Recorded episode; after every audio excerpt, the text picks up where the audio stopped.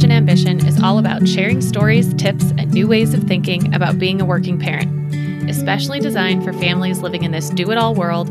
On the podcast, we're looking to spark dialogue and inspire each other to find a more sustainable way to parent, work, and thrive. Our goal is to bring authentic conversations about the struggles of being a working parent to help uncover what it means to reimagine ambition and find more joy in the wild adventure of raising a family and building a career.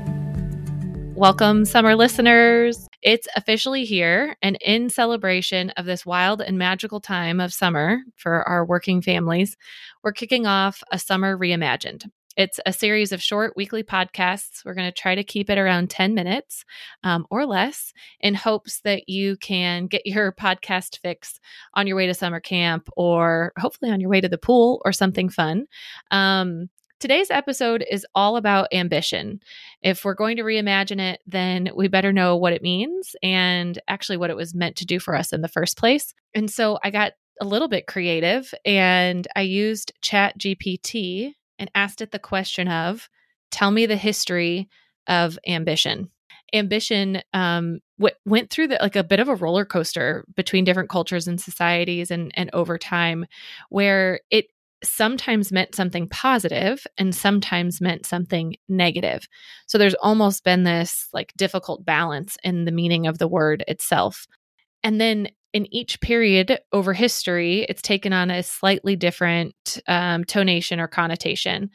So during the Renaissance period, it became influenced by more humanist ideas and started to become associated with a desire of learning and a desire of achievement and greatness. So, almost this elevation as a being, your ambition became a part of how you elevated your being, and in particular, associated with intellectual arts and scientific advancements.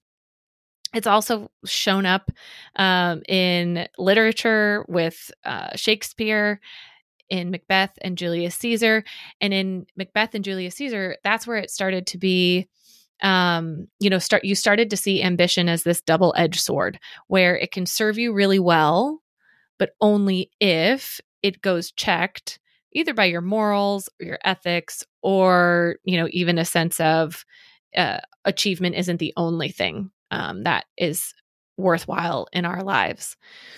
And that gut check has continued to happen over the course of history. This balance needed in ambition to ensure that it doesn't go unchecked and that um, ambition doesn't become associated with greed or ruthlessness or an erosion of moral values, but that it stays in check and is associated with an impact that you can have on the world, a willingness to strive and work hard, overcoming challenges.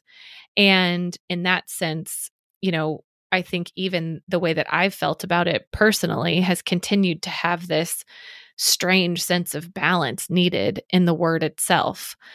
Am I ambitious for the sake of success? Am I ambitious for the sake of impact? And what does my sense of ambition do for or to my family or the people around me? Like am i able to have hold both ambition and support for others in the same sort of circumstance and instance?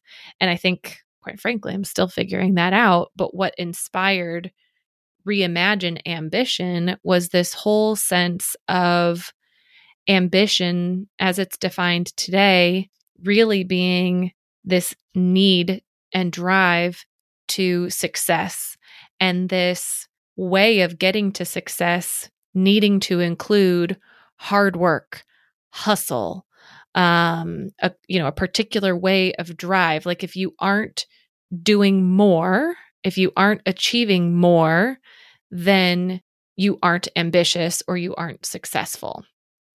And I kind of started to unpack and try to ask myself like what does ambition really mean and when I started to ask those questions, I realized that I had really been associating ambition with this high level of achievement, high level of success, and this desire for more. Um, and when I started thinking about reimagining ambition, I started also thinking about well, what does success actually mean for me? Is it only work success? Is it success in other areas of my life and what does that look like now and what could it look like in the future? And so for example like maybe for you success means an amazing paycheck and meaningful work. Maybe it means happy well-adjusted kids. Maybe it means both or in the words of one of our guests amy heidowitz maybe it just means getting your pants on for that day.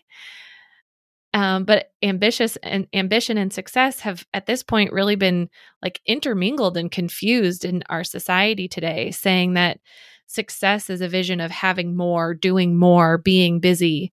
And because of that, ambition now has become associated with this ideal of hard work, sweat, and tears to attain more and more and more. And look, I'm not trying to knock um, more and the idea of wanting more like I think we all want more in our lives. There's room for that um, in this reimagined way of being ambitious. Um, in fact, I want more in a lot of areas of my life. But what I've started to question and ask myself is why? Why do I want more? Why do I want more of money? Why do I want more of time? Why do I want more of, um, I don't know, a skill in cooking? Whatever it is, why do I want more? And when I stopped to ask myself why, I started to realize sometimes I didn't actually desire it. It wasn't something that I held inside myself and truly desired to have more of. I wanted it because I thought I was supposed to. Like I was thought I was supposed to have it. I thought I needed it because someone else already had it. And so for me, reimagining ambition, especially as a working parent and thinking about ambition as more than just my desire for success or my desire for achievement, but really the ambition of our family has been less about redefining the word or redefining success. And it's become more about answering this really important question of why. Why do I want this particular ambition? Why do I want this particular set of success so that I can be my own gut check to make sure that those things that I want, those that ambition that I have is rooted in something that I truly desire versus an outcome that I think I'm supposed to have or supposed to be doing because either someone else already is or I got some kind of message somewhere that told me I should be or uh, should need to be. This is way easier said than done. Like, I am still very much on this journey, but everything about this podcast is to share vulnerably and talk about where we're struggling and talk about what's possible. And that's why we started the podcast. That's why we've started building it out into a business you know, parenthood is hard enough trying to do things differently or just like make it day to day with pants on. Um, it's hard enough to do that. We really need a village if we're going to try to do it differently or try to reimagine it in a new way. And so um, I really hope that this podcast and everything we're doing can continue to give you inspiration, a different way of thinking, encouragement, and reassurance that wherever you are today, whatever you're doing, you're doing it right. Like you're doing great. This is just about how might you do it differently if that serves you and your family. And only if that is your true intention and desire. Don't just do it because somebody else is or because you thought you were supposed to. We believe that ambition and success don't have to be hard.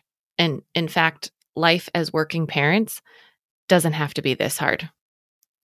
So if you're looking for that inspiration, if you want to join the conversation, I encourage you to find us on Instagram. Our handle is at Reimagine Ambition. And you can also find us online at www.reimagineambition.co.